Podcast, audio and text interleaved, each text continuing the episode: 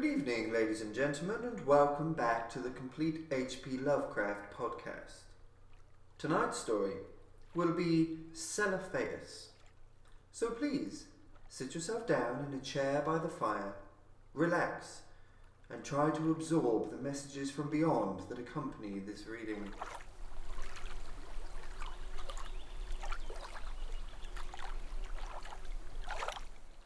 In a dream, Kuranes saw the city in the valley, and the seacoast beyond, and the snowy peak overlooking the sea, and the gaily painted galleys that sail out of the harbour toward the distant regions where the sea meets the sky.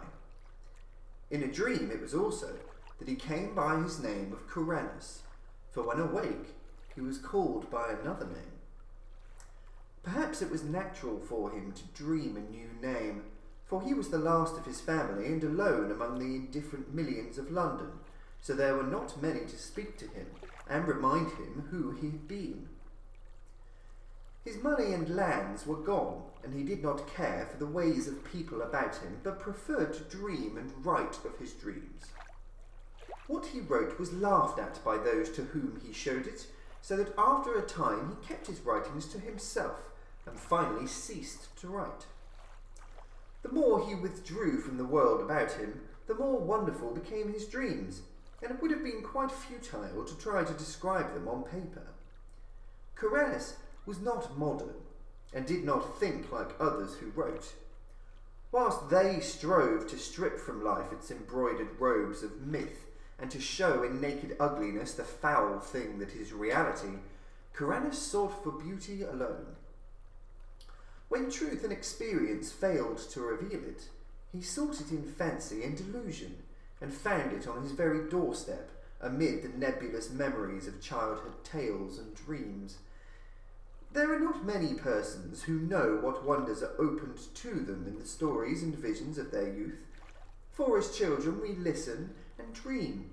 We think but half formed thoughts, and when, as men, we try to remember, we are dulled and prosaic with the poison of life.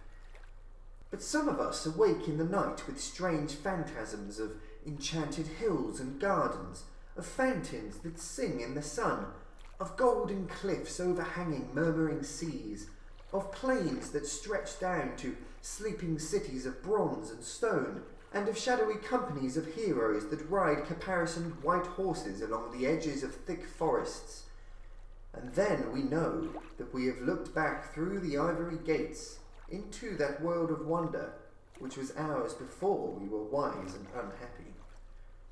Kuranes came very suddenly upon his old world of childhood. He had been dreaming of the house where he was born, the great stone house covered with ivy, where thirteen generations of his ancestors had lived, and where he had hoped to die. It was moonlight, and he had stolen out into the fragrant summer night, through the gardens, down the terraces, past the great oaks of the park, and along the long white road to the village. The village seemed very old, eaten away at the edge like the moon which had commenced to wane, and Kuranes wondered whether the peaked roofs of the small houses hid sleep or death. In the streets were spears of long grass, and the window panes on either side were either broken or firmly staring. Kuranes had not lingered, but had plodded on as though summoned towards some goal. He dared not disobey the summons for fear it might prove an illusion, like the urges and aspirations of waking life, which do not lead to any goal.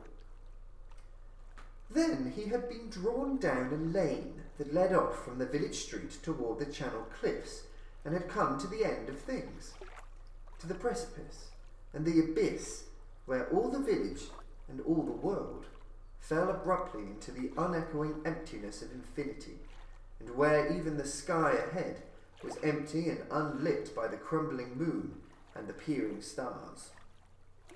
Faith had urged him on, over the precipice and into the gulf, where he had floated down, down, down past dark, shapeless, undreamed dreams, faintly glowing spheres that may have been partly dreamed dreams, and laughing, winged things that seemed to mock the dreamers of all the worlds. Then a rift seemed to open in the darkness before him, and he saw the city of the valley, glistening radiantly far, far below, with a background of sea and sky and a snow capped mountain near the shore. Kuranes had awakened the very moment he beheld the city, yet he knew from his brief glance that it was none other than Celephais in the valley of Ooth Nargai, beyond the Turanian hills, where his spirit had dwelt all the eternity of an hour one summer afternoon very long ago, when he had slipped away from his nurse and let the warm sea breeze lull him to sleep as he watched the clouds from the cliff near the village. He had protested then, when they had found him, waked him, and carried him home, for just as he was aroused, he had been about to sail in a golden galley for those alluring regions where the sea meets the sky. And now he was equally resentful of awaking, for he had found his fabulous city after forty weary years. But three nights afterward, Kuranes came again to Celephais. As before, he dreamed first of the village that was asleep or dead, and of the abyss down which one must float silently. Then the rift appeared again, and he beheld the glittering minarets of the city, and saw the graceful galleys riding at anchor in the blue harbour, and watched the ginkgo trees of Mount Aran swaying in the sea breeze. But this time he was not snatched away, and like a winged being, settled gradually over a grassy hillside, till finally his feet rested gently on the turf. He had indeed come back to the valley of Ooth Nargai and the splendid city of Celephais. Down the hill, amid scented grasses and brilliant flowers, walked Kuranes, over the bubbling Naraxa on the small wooden bridge where he had carved his name so many years ago, and through the whispering grove to the great stone bridge by the city gate. All was as of old, nor were the marble walls discoloured, nor the polished bronze statues upon them tarnished. And Kuranes saw that he need not tremble lest the things he knew be vanished, for even the sentries on the ramparts were the same, and still as young as he remembered them. When he entered the city, past the bronze gates and over the onyx pavements, the merchants and camel drivers greeted him as if he had never been away and it was the same at the turquoise temple of Nath Horthath, where the orchid wreathed priests told him that there is no time in Ooth Nargai, but only perpetual youth. Then Kuranes walked through the street of pillars to the seaward wall, where gathered the traders and sailors, and strange men from the regions where the sea meets the sky. There he stayed long, gazing out over the bright harbour where the ripples sparkled beneath an unknown sun, and where rode lightly the galleys from far places over the water. And he gazed also upon Mount Aran, rising regally from the shore, its lower slopes green with swaying trees, and its white summit touching the sky. More than ever, Kuranes wished to sail in a galley to the far places of which he had heard so many strange tales, and he sought again the captain who had agreed to carry him so long ago. He found the man, Athebe, sitting on the same chest of spices he had sat upon before, and Athebe seemed not to realize that any time had passed. Then the two rowed to a galley in the harbour, and giving orders to the oarsmen, commenced to sail out into the billowy Serenarian sea that leads to the sky. For several days they glided undulatingly over the water, till finally they came to the horizon, where the sea meets the sky. Here the galley paused not at all, but floated easily in the blue of the sky among fleecy clouds tinted with rose. And far beneath the keel, Kuranes could see strange lands and rivers and cities of surpassing beauty, spread indolently in the sunshine, which seemed never to lessen or disappear. At length, the Thebe told him that their journey was near its end, and that they would soon enter the harbour of Serannian, the pink marble city of the clouds, which is built on that ethereal coast where the west wind flows into the sky.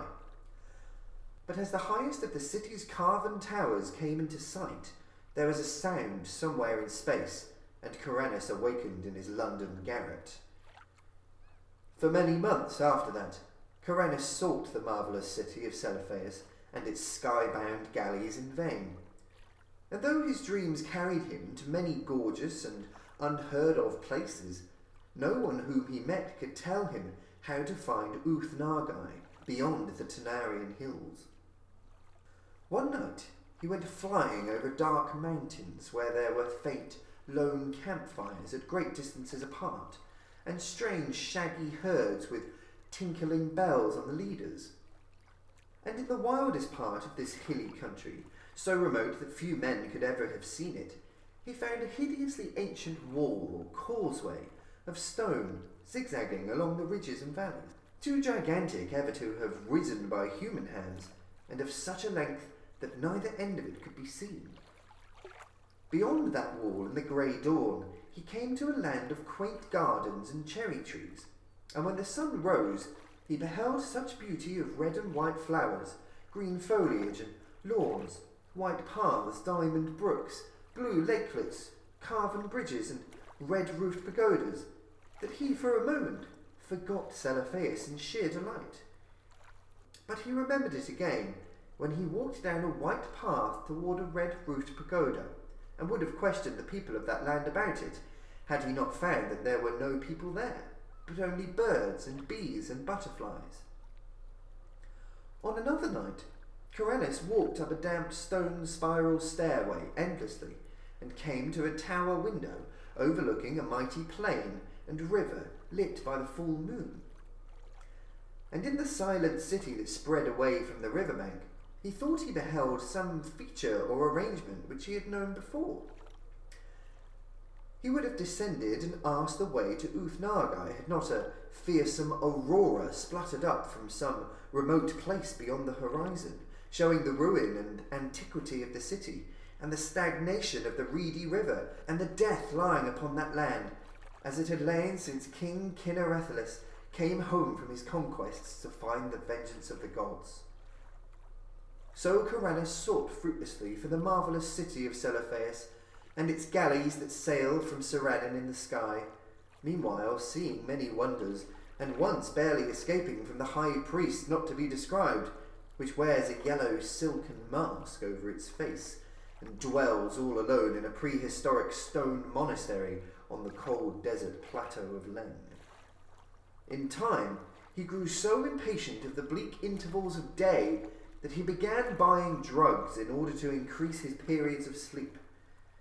Hashish helped a great deal, and once sent him to a part of space where form does not exist, but where glowing gases study the secrets of existence.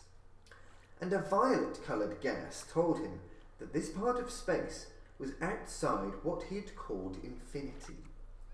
The gas had not heard of planets and organisms before, but identified Kuranes merely as one from the infinity where matter, energy, and gravitation exist. Kuranes was now very anxious to return to minaret studded Celephais and increased his doses of drugs, but eventually he had no more money left and could buy no drugs.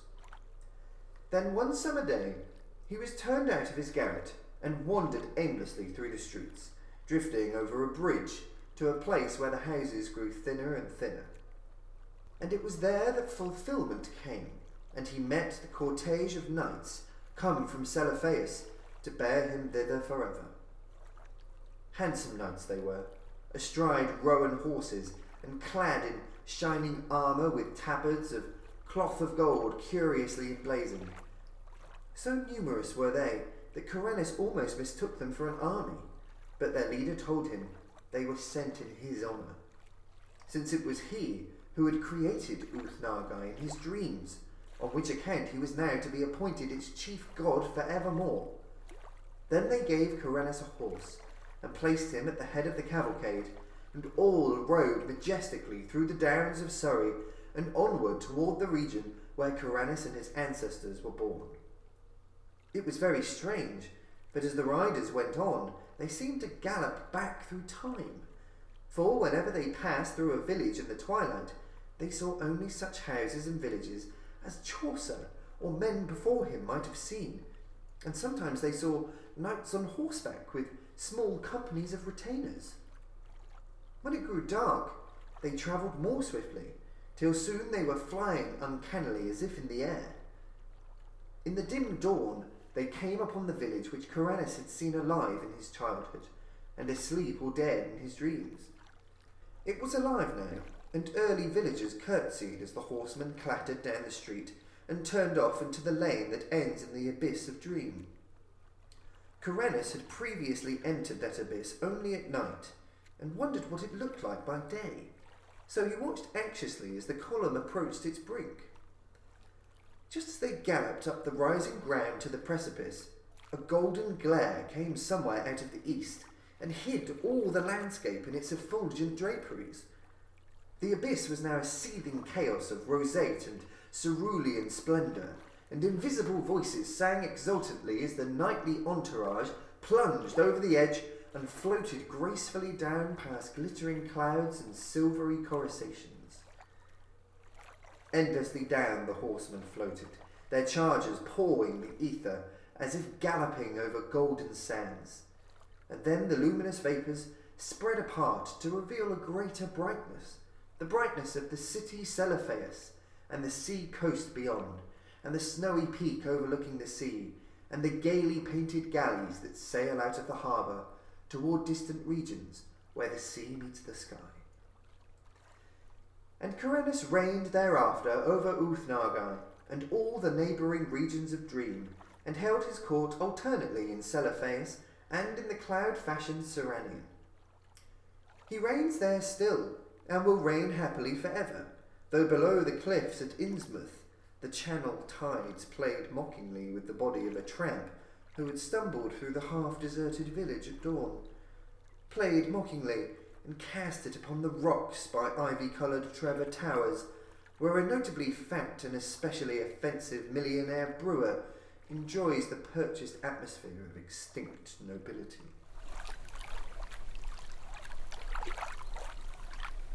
That, ladies and gentlemen, brings us to the end of tonight's story.